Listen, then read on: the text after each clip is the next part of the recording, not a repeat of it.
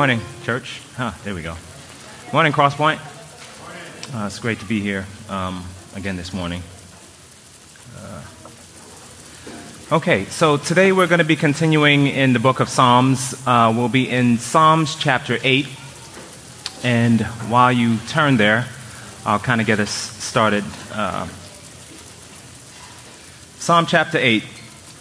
Uh, this past weekend, my family and I had the opportunity to go to the west coast of Florida to, uh, to Longboat Key.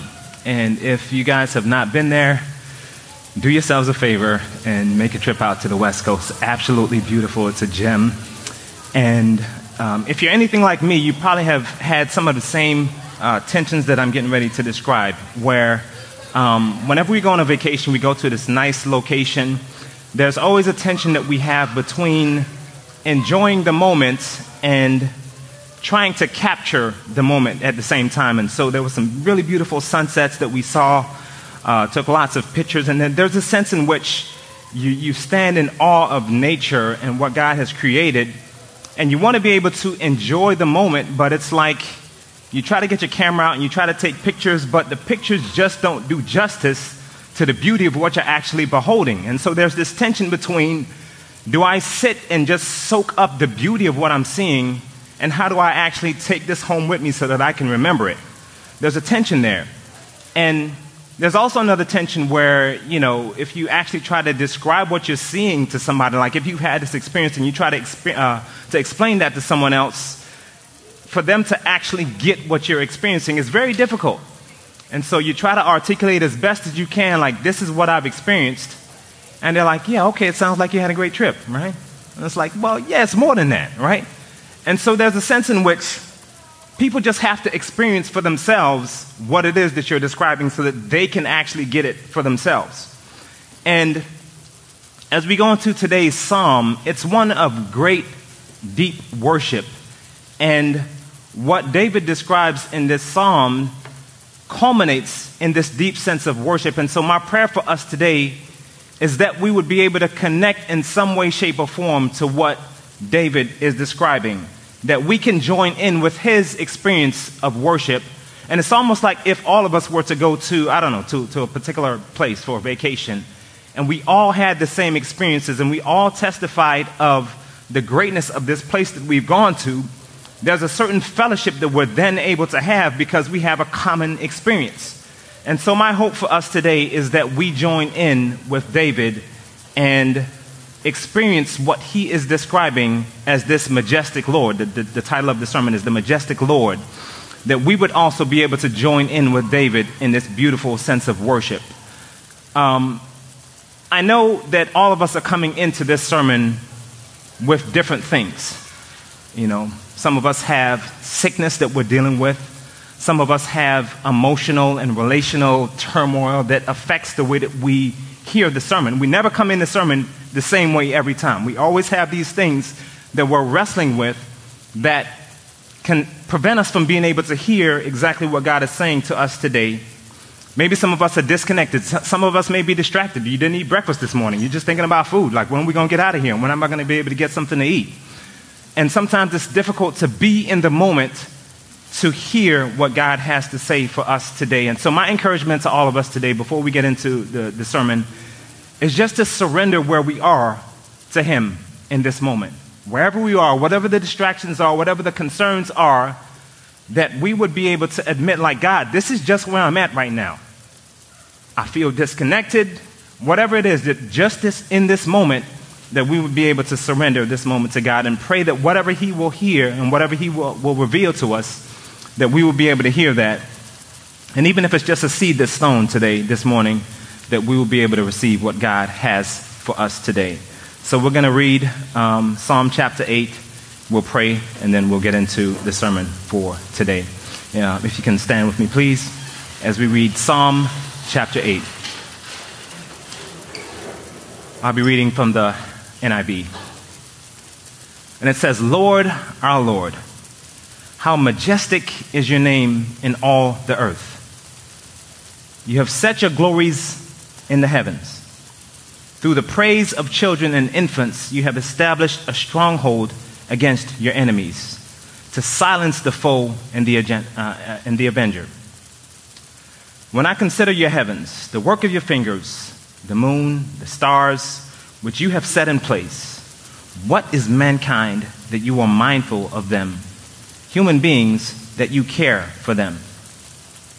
You made them a little lower than the angels and crowned them with glory and honor. You made them rulers over the works of your hands. You put everything under their feet.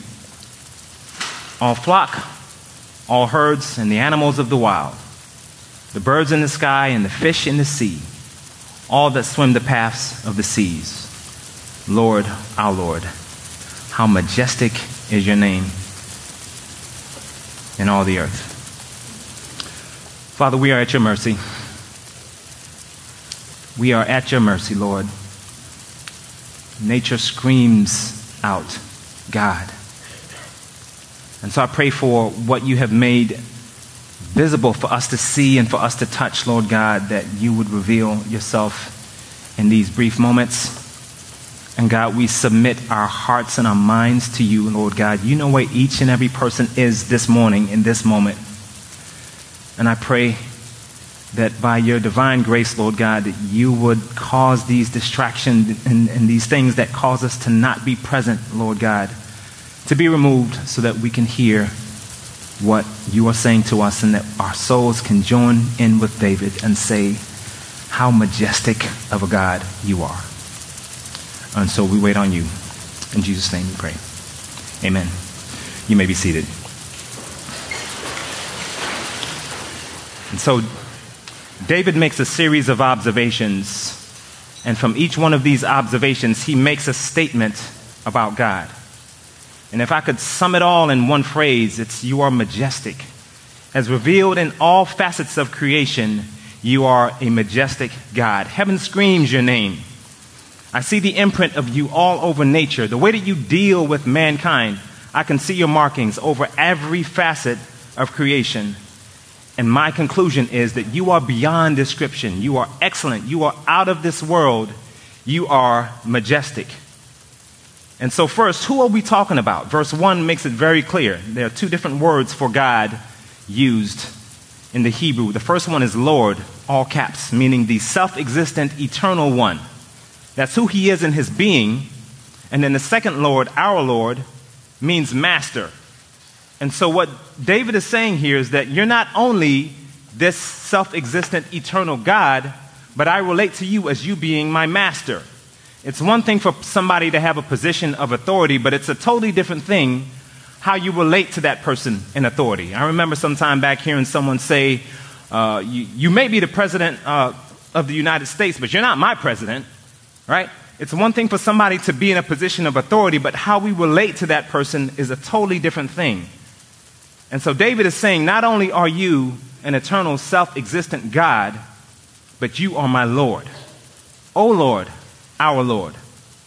How majestic is your name. That is my assessment. That's my summary of who you are. You are excellent in the way that you've manifested yourself all throughout that which has been made. You have set your glory above the heavens. You are the one whose glory is not only in the heavens, but it's above the heavens that heaven itself cannot contain you, that I see your name all throughout creation. I'm picking up on the cues that you have given me to see with my eyes and with my ears and with my hands. I can sense, I can touch you, I can see you. And I'm observing all that you've created, and I'm finding out more about you and the way that you operate. And so, observation number one, the first observation, first slide here. Observation one the praise from the mouths of infants directed toward God. Look at verse 2. Verse 2.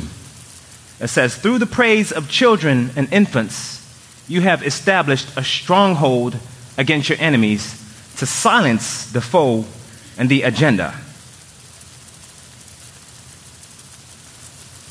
The enemy has been stopped in his tracks. It's interesting that this same verse is quoted by Jesus in Matthew chapter 21, verse 15. And this is when Jesus Christ was clearing out the temple because of the, the, the, the religious leaders, how they were, had turned God's house into a marketplace. And in Matthew chapter 21, verse 15, This is what Jesus says. But when the chief priests and the scribes saw the wonderful things that he did, and the children crying out in the temple, saying, Hosanna to the Son of David, they were indignant. And in response, they said to him, Do you hear what these are saying? Referring to the children who were saying, Hosanna to the Son of David. And Jesus said to them, Yes. Have you never read, Out of the mouths of infants and nursing babies, you have prepared praise? These children had actually recognized and acknowledged who Jesus was. And so on the next slide, I simply have this that praise is what emerges as a result of when our hearts and our minds are aligned with the reality of who God is. That praise emerges as a result of when our hearts and our minds are aligned with the reality of who God is. When we acknowledge God in His fullness, praise automatically results. When we truly get who God is and how He has revealed Himself to us, praise comes about. And that has nothing to do with our wisdom or our own abilities. 1 Corinthians chapter 1 verse 27 says this, "But God chose the foolish things of this world to shame the wise, and he chose the weak things of the world to shame the strong." And in Matthew chapter 11 verse 25 he goes on to say, "At this time Jesus declared, I thank you, Father, Lord of heaven and earth, that you have hidden these things from the wise and understanding and revealed them to children. There's this sense in which God uses the foolish and the weak things of this world to confound the wise. And so, point number one is simply this that when our understanding of God is aligned with His, He causes the resulting praise to become a stronghold against which the enemy cannot stand. When our understanding of God is aligned with His, He causes the resulting praise to become a stronghold against which the enemy cannot stand. And so, in that sense, David is saying, You are a majestic God. He used the praise of infants and babies who have very undeveloped speech, but he uses that as a means to establish a stronghold against the enemy. Observation number one. Observation number two, he looks to the heavens, the work of his fingers, the moon, and the stars. Look at verse 3. When I look at your heavens, the work of your fingers, the moon and the stars, which you have set in place, what is man that you are mindful of him, and the Son of Man that you care? So he's looking at all these heavenly bodies, and he's making this connection between those heavenly bodies and God caring. How is he making this connection? Well, if you can, for one moment, consider the contingencies that are necessary for our survival, it is undeniable that God does care for mankind. We don't have to worry about gravity. We don't have to worry about staying on the ground. We don't have to worry about the earth rotating, oxygen, rain, all these things that we often take for granted. We don't have to worry about. In fact, even if we consider the contingencies that are necessary for life on this earth, we're in what's called the Goldilocks zone. Some of you science buffs might know what I'm referring to, but it's essentially that Earth exists in this sweet spot where it's just right for the existence of human life. Whereas on other planets, it just, you know, the conditions are just not there to sustain life. And so God, uh, David is saying that God has orchestrated all of these things for our survival, and that it communicates to us that He cares. And it has nothing to do with us. But not only does He care, but verse 5 makes it clear that He is mindful of us. Not only does God care, but His mind is towards us. That word mindful comes from the Hebrew word zakar, which refers to an active remembrance. It's not just this mental activity of just remembering as we think of remembering, but it's an active remembrance. And one of the uh, comment- commentators described, uh, defined it as such. It says to employ the hands, the feet, and lips to engage in whatever action the remembrance requires. So it's not just this mental activity, but it's actually actions that are consistent with remembrance.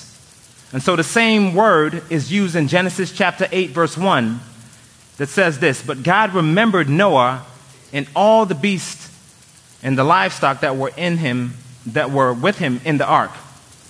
And God made a window, uh, a wind to blow over the earth, and the waters subsided. So God remembered through the action of the wind blowing over the earth and causing the waters to subside.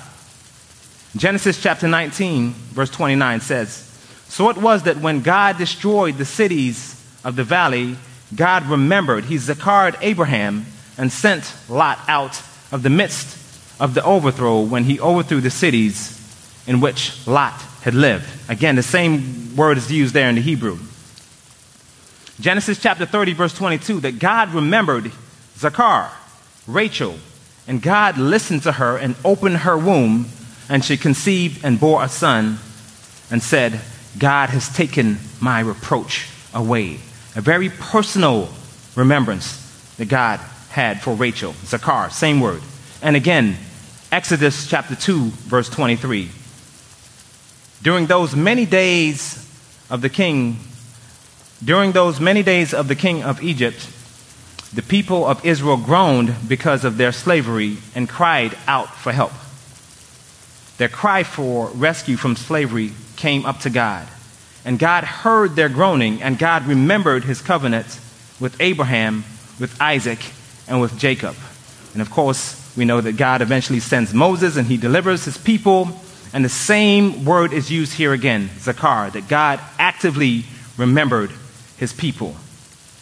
And so not only is God a God that cares and, and, and, and that remembers his people, but he actively remembers us.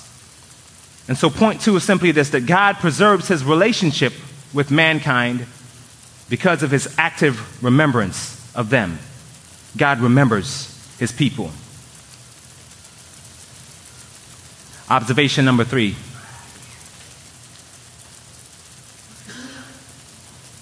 Verse 5. Yet you have made him a little lower than the heavenly beings and crowned him with glory and honor. You have given him dominion over the works of your hands, and you have put all things under his feet. Verse 7 says, All sheep, all oxen, and the beasts of the field, and the birds of the heavens, fish of the seas, whatever passes along the paths of the seas. And so all of these things God has put under the foot of man. Observation number three humans in relation to heavenly beings. And so the first thing that he says in verse 5 is that he made them a little lower, meaning that they're lacking what these heavenly beings have. They don't have, we don't have what heavenly beings have. But the paradox is that even though we were made lower than the angels, he had given us godlike responsibilities. That we are the beings that God has chosen to mirror the authority of God on earth. And the crazy thing is that even though we are broken beings, that we can still reflect this all throughout creation. Verse 6 says that he put all things under his feet. Everything that's on the fields, everything that's in the heavens, everything that's in the seas. So the seas, the heavens, and the land, everything is under the dominion of God, uh, of man. If we think for a moment of how we've exercised our dominion over all three of these things, even though man has done some great things, there's a lot that we have just really, as human beings, have not managed well. And what I find interesting is that this term that he uses for crowning means to encircle, to surround, to encircle for protection. And the glory in the Hebrew speaks of a weighty responsibility. So when we combine these different images, what we really have is an image of beings who've been created not with the power that heavenly beings have, but yet and still we were given this weighty responsibility to reflect God's dominion over creation and that God surrounds us to be able to carry this out. And so what we see is really a picture of how God intended for mankind to live in relationship with Him. And so the key idea here is that God has made provisions for us to walk in reflection of Him, even in our brokenness. Even as broken human beings, we have the capacity to reflect God in this world. And God knew that we were going to blow it. God knew that we were going to blow it. And so in Hebrews chapter 2, he makes that provision through the person of Jesus. Hebrews chapter 2, verse 6 says this It has been testified somewhere. What is man that you are mindful of him, or the Son of Man that you care for him? You've made him a little lower than the angels, and you have crowned him with glory and honor, putting everything in subjection under his feet. Now, in putting everything in subjection to him, he left nothing outside of his control. At the present time, we do not see everything in subjection to him, but we see him, referring to Jesus, who for a little while was made lower than the angels, namely Jesus, crowned with glory and honor because of suffering, so that by the grace of God he might taste death for everyone. And so Jesus sends the man Jesus to model what it is to live in proper relationship with Him.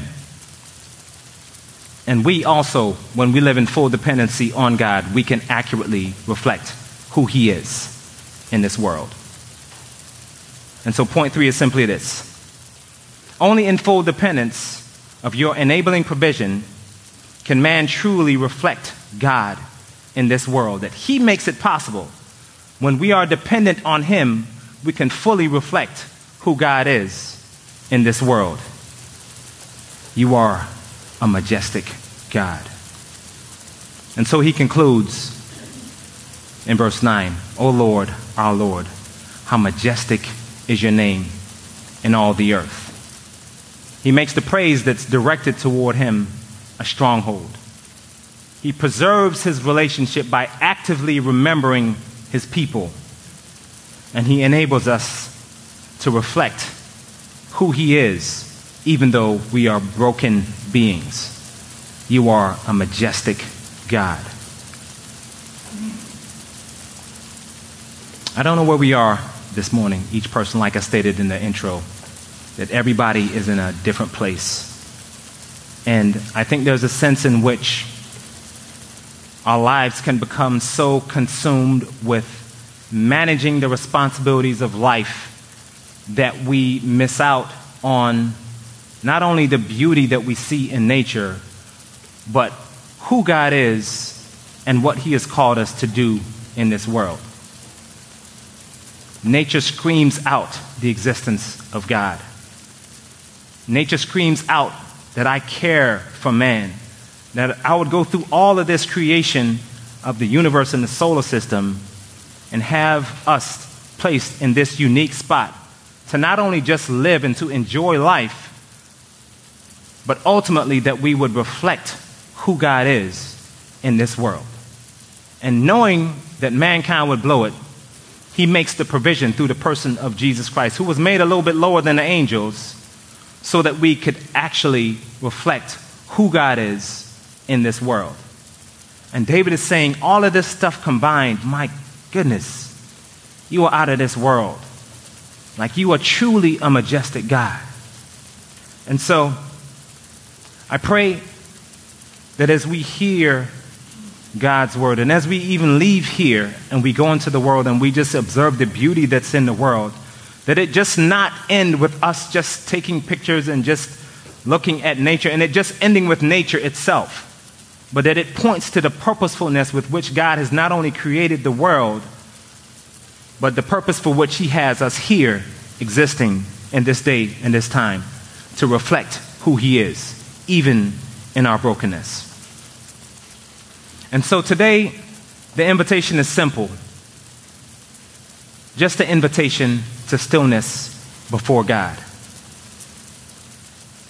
And often, like I said, with the busyness of life and the responsibilities that we have, we often have difficulty just listening and just observing and just tapping into what God has not only revealed through nature, but what He's trying to say to us about Himself and why we are here on earth.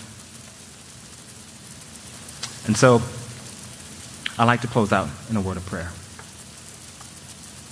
Father, I thank you for what you have created and for so much that's in nature that speaks of you that we don't even understand or that we are oblivious to, and for the purpose for which you have us here, Lord God, which is to reflect you. God, in our brokenness, we are unable to truly reflect who you are. And it's only by the grace that you provide that we can do so. And so we look to you. In Jesus' name we pray.